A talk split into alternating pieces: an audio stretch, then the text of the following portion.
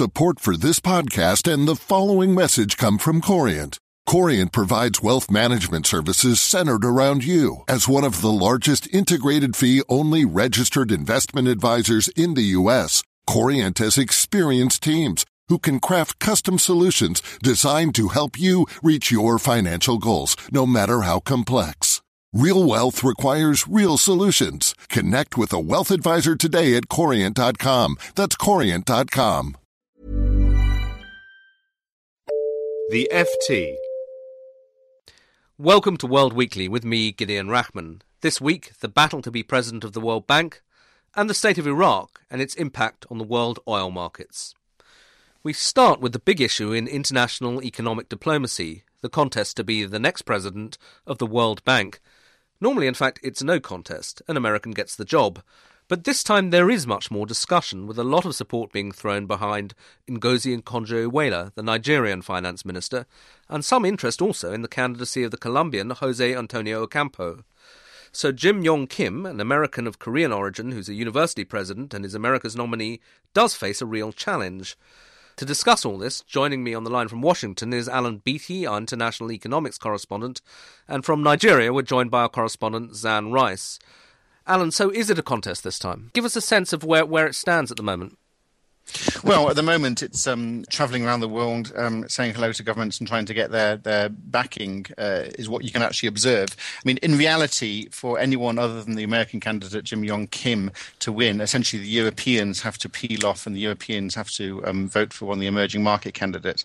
That's kind of unlikely because the Americans did, after all, um, support their candidate Christine Lagarde to be head of the International Monetary Fund last year, which is the other traditional half of the stitch up. And so it would be quite dramatic if they if they voted for anyone other than the American candidate. But it's certainly true that um, uh, you know I, I, think the moral victim may turn out to be um, uh, Ngozi in particular because she's she's run a very tough campaign, and it, it's it's hard for anyone to, to say that the American candidate is definitively better than her.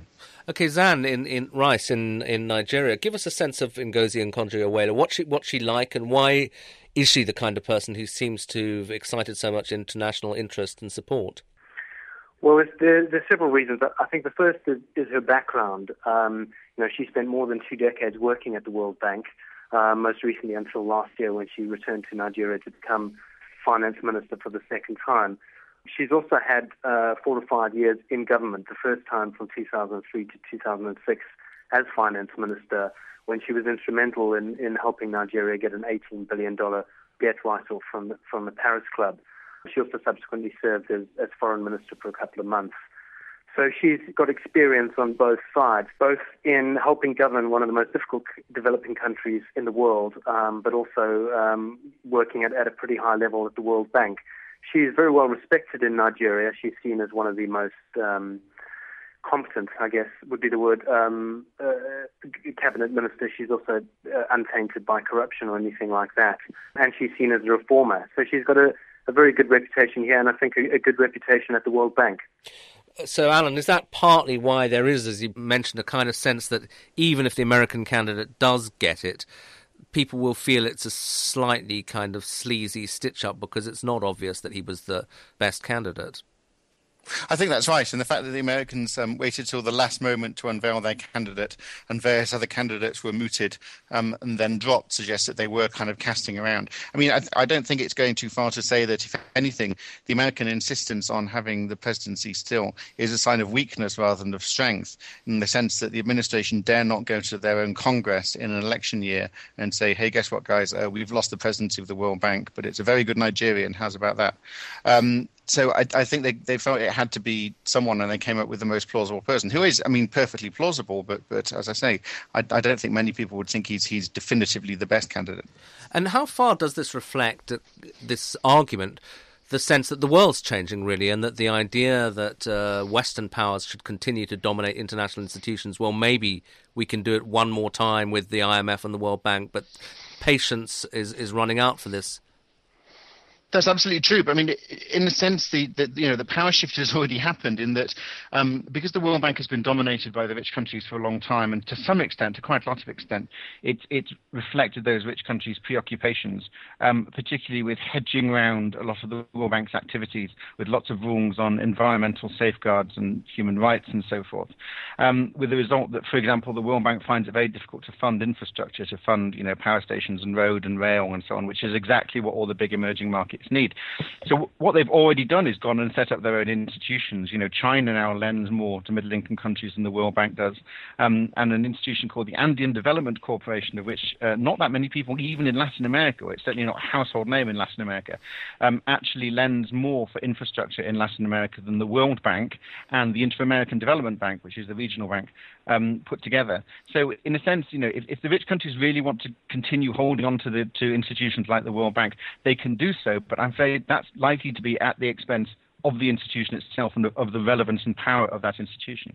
And behind the kind of geopolitical arm wrestling over, you know, who gets the job, are there real policy differences between the three main candidates, and do they reflect their personalities or where they come from? I, I, mean, it's hard to tell because a lot of the time they're, they're, campaigning in generalities. But certainly, if you look at their background, they're from quite different backgrounds. Um, I mean, Dr. Kim, the American candidate, is from a, you know, he's from a health background, a public health background, and you know, there's a vision of the World Bank that it should concentrate on the very poorest countries, which is most of what his work has done, on countries like Rwanda and Haiti and so forth, um, and that it should look at things like health and education. It should act largely as a kind of a, a, kind of grand technical consultancy. Whereas the emerging market candidates are more from, funnily enough, they're more from a traditional American background. They're both um, trained in economics at US universities. They've both been finance ministers. And they have actually both talked about the importance of the bank continuing to be involved with, with middle income countries, with the likes of China and India and so on, not just concentrating on the poorest, and for it to, to get back into its traditional activities like financing infrastructure. You know, the emerging market uh, candidates do come from these kind of new rising powers, but in many ways, in their focus, they're, they're kind of going back to what the bank did 10 or 20 years ago before the rich countries pulled it onto a different course. Uh, Alan, you, you cover the World Bank in Washington. What's your sense of what people working inside the institution feel about this contest? Do you think they'll be uh, demoralized if if the American candidate gets it? You know, it depends entirely who you talk to because one of the interesting things about the, the World Bank is, unlike, for example, the IMF um, over the road, uh, there are many, many visions within the World Bank of, of what it should be. And it's always said that the, the IMF operates um, a bit like the Red Army or the People's Liberation Army, um, whereas the World Bank is much more like a university faculty. No one quite agrees with each other. Everyone has different views. So I'm sure those people in the bank who work on health and education and so on will think it's great, whereas people with more of a background in economics, more of an interest in, in just pure economic growth will be disappointed. Okay, and Xan, coming back to you in, in Nigeria, uh, is this a contest that's actually being followed with much interest in Nigeria, and do people think that Ngozi has, has a real chance? Firstly, yes, very much interest. I mean, it's all over the papers here, front pages, back pages, opinion pages. Um, there's a tremendous deal of, of, of pride um, in the fact that, that Ngozi has, has got the nomination. There's not all that much good news which comes out of Nigeria. So this this is sort of uh, a really good news story for the media here.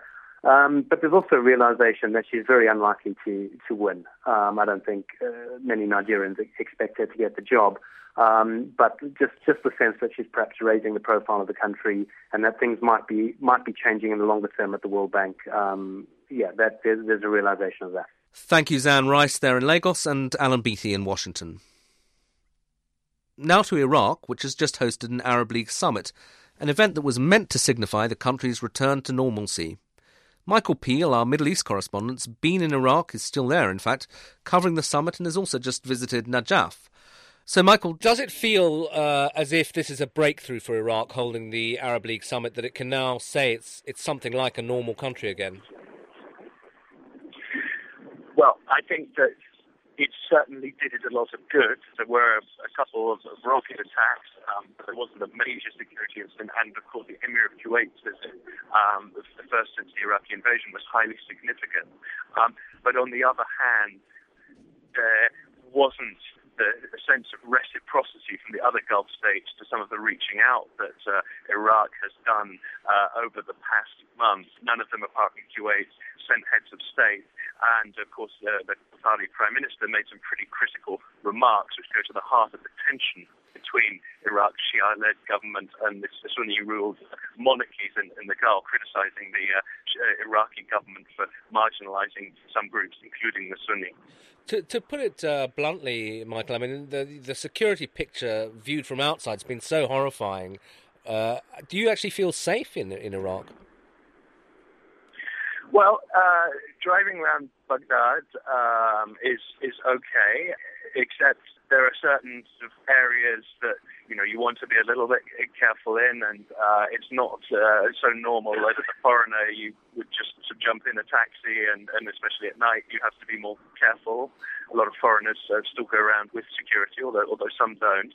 I've just been in Najaf today, um, the uh, holy uh, Shia place, the, the, shrine of Imam Ali. Um, that touchwood has been trouble free, um, but equally there are some towns that, as a, as a foreigner, particularly, it, w- it, would be unwise to go to. There's tension, especially some of the Sunni areas where people are, are feeling uh, persecuted uh, by the, government, which of course is Shia-led. Of course, the government doing this, but there is, you know, a tangible tension there, which uh, you know still still threatens security in those areas. And from time to time, as we've seen, there are still major lethal and horrific incidents. Um, one just a couple of weeks ago, in which um, dozens of people were killed around the country.